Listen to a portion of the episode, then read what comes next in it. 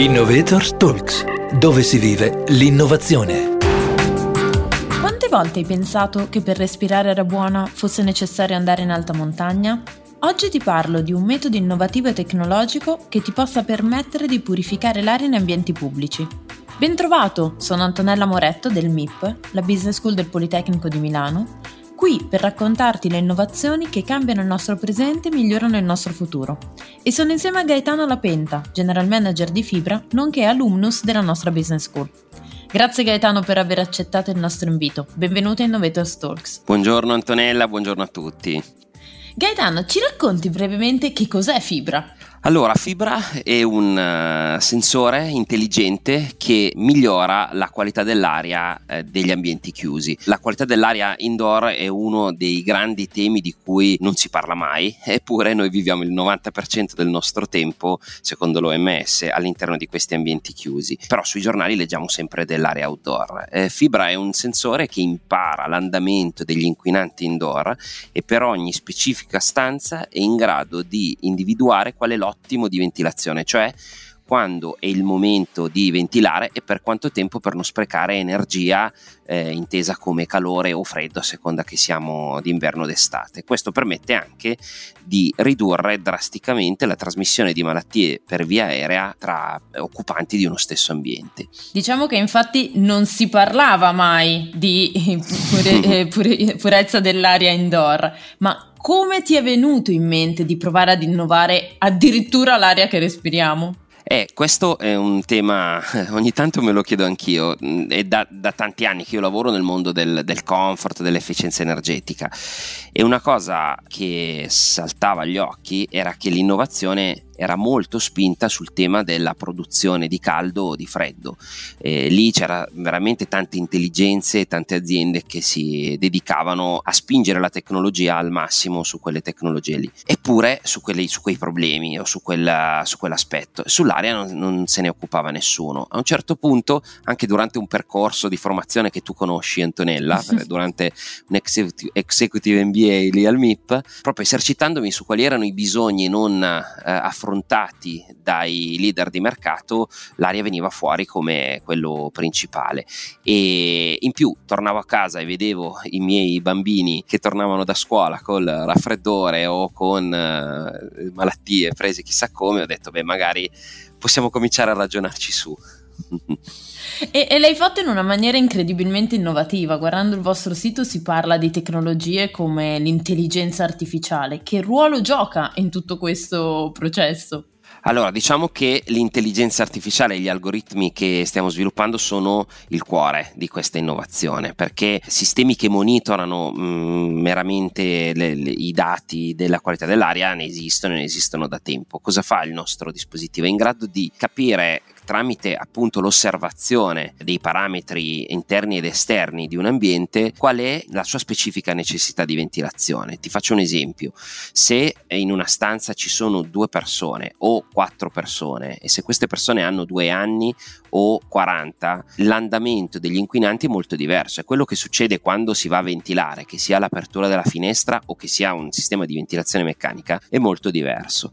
Imparandolo dai numeri e dai dati, eh, il nostro sistema va a creare delle soglie dinamiche che quindi cambiano a seconda di quello che succede in quella stanza e che sono specifiche di quell'ambiente. Per cui il fibra è sempre lo stesso per tutti gli ambienti che monitoriamo, ma quello che va a eh, elaborare è diverso e mirato per quello specifico ambiente. Questo chiaramente va a minimizzare i consumi, ad esempio, di, di energia, ma anche a creare sempre un ottimo che è effettivamente raggiungibile da quell'ambiente e dagli occupanti di quell'ambiente lì. Come ci dici, questo strumento si può usare in qualunque ambiente, ma tu hai deciso di iniziare a, prov- a, proporlo alle scuole come prima applicazione. Un ambiente che diciamo che nel nostro pensare comune non sempre colleghiamo a massima innovatività. Come mai hai deciso di focalizzarti proprio sul mondo scolastico? Allora, questo, eh, questa, ti ringrazio per questa domanda perché è, è un po' anche il, come è nata Fibra. No? Diciamo che la teoria, e tu so che ci, ci, lavori tanto su questo, ma anche tutti, e tutti i tuoi colleghi, no? ci dice che ci sono dei settori, delle nicchie che i, i, leader di mercato, gli incumbent, che dice, chiamiamoli così, non guardano. E, e, quindi quando tu dici che non sono collegate all'innovatività è anche perché essendo ritenuto un ambiente povero, tra virgolette, su cui non ci si investe tanto, purtroppo devo dire, l'innovazione non arriva. Eppure era l'ambiente perfetto per sviluppare una soluzione a basso costo che fosse la più pervasiva possibile. Nelle scuole, nel 95% dei casi, non esistono sistemi di ventilazione meccanica e in più c'è una grande esigenza di migliorare la qualità dell'aria, però non c'è possibilità di investimento. Capisci che era il terreno più fertile dove andare a lavorare eh, con i numeri, sugli algoritmi, abbiamo fatto quasi un anno di sperimentazioni senza che, eh, diciamo, senza essere eh, sotto l'occhio delle, delle grandi multinazionali per, per, capirci e poi era anche l'ambiente perfetto dove poi dopo crearci un mercato velocemente perché c'è una grande esigenza, non c'è una mh, possibilità di investimento importante, una soluzione economica e smart come la nostra va a colmare questo gap. Quindi riusciamo a rispondere al bisogno facendo investire veramente una, diciamo una, un, un, impegno che è veramente minimo rispetto a quello che ci sarebbe ad esempio per una riqualificazione massiva. Quindi è stata una scelta, diciamo così, un, un po' di, di, passione perché ti dicevo i miei tre figli li vedevo tornare a casa, ma anche strategica, ecco. Hai usato le scuole un po' come il garage di Steve Jobs, praticamente. Eh sì, direi di sì, direi di sì. Speriamo che l'esito sia simile.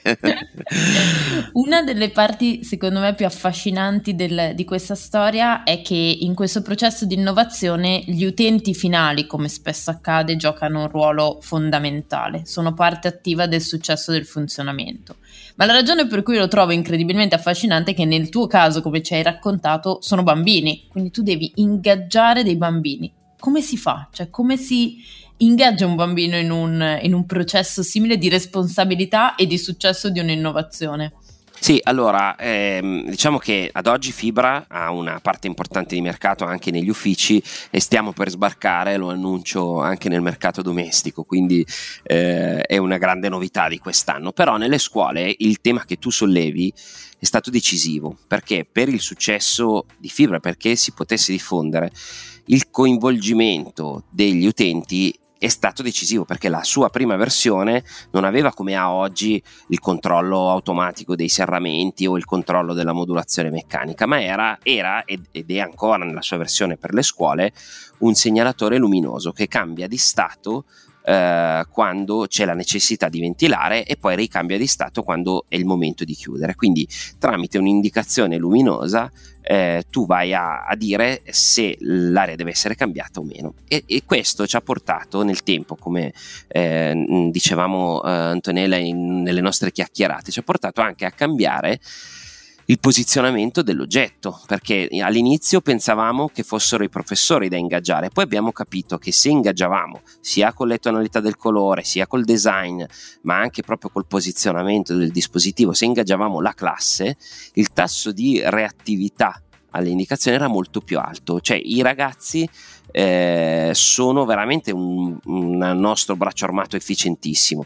E per dargli un ulteriore valore eh, noi abbiamo creato anche eh, i moduli formativi, cioè con Fibra noi abbiamo dei, dei pacchetti che vengono dati chiaramente sen- senza, anzi vengono dati per essere sviluppati alla classe, dei pacchetti formativi, cioè degli esperimenti che dalle elementari fino al liceo scientifico possono essere usati eh, in classe, da esperimenti matematici a fisici a eh, esperimenti oppure a, al lavoro sui numeri eh, con un minimo di statistica, un'introduzione a, alla realtà, insomma, con uno strumento che è un compagno di classe, perché te lo ritrovi lì eh, tutti i giorni. Questo ci ha permesso di creare un piccolo entusiasmo eh, intorno a Fibra. Ti, ti, dico solo questa, dai, perché sì. questa è una cosa che non ti ho mai raccontato.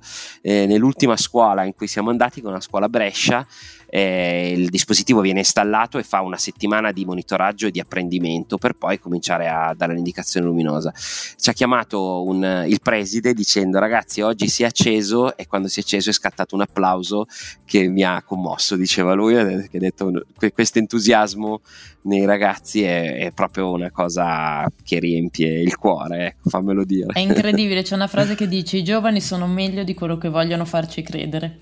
Eh sì, è vero. Questa serie vero. si chiama Innovator Talks, dove si vive l'innovazione. Gaetano, cosa significa vivere l'innovazione per te, per chiudere con una battuta? Ti dico una cosa che in questi giorni mi sta eh, è, è, il pensiero con cui mi sveglio al mattino. Quando ho iniziato questo percorso, il percorso di fibra, io ricevevo una serie di pareri anche da persone, diciamo, di, di levatura, tutti negativi tutti, bah, guarda, eh, sembra una, una, pazzia o comunque così è un capriccio, non avrà, non farà successo. Me l'hanno detto in tantissimi, eppure in questo caso la visione, ma anche voglio dire la cocciutaggine mi ha, mi ha permesso di superare anche tutti questi feedback, anche perché i numeri cominciavano a darci, i numeri proprio fisici cominciavano a darci ragione. Quindi per me ti, oggi ti rispondo che vivere l'innovazione per me significa saper avere il coraggio di guardare quel passettino oltre che magari non è il portato comune, cioè non è il, il pensiero dominante. Ecco, cioè, secondo me avere quel coraggio di lasciarsi coinvolgere da un entusiasmo e superare un, tanta opposizione che si incontra, forse è il passettino che serve per innovare. Grazie a Gaetano Lapenta, General Manager di Fibra. Nel prossimo episodio di Innovator Talks, Davide Chiaroni vi farà conoscere la miglior startup al mondo fondata da un MBA, che ha un'ambizione importante, eliminare per sempre il problema dei rifiuti. Se vuoi sapere di chi si tratta, continua a seguirci e a vivere l'innovazione insieme a noi. Visita il nostro sito www.som.polimi.it slash innovatorstalks oppure seguici sulle migliori piattaforme di podcast. Un saluto da Antonella Moretto dal MIP, la Business School del Politecnico di Milano. Innovators Talks, dove si vive l'innovazione.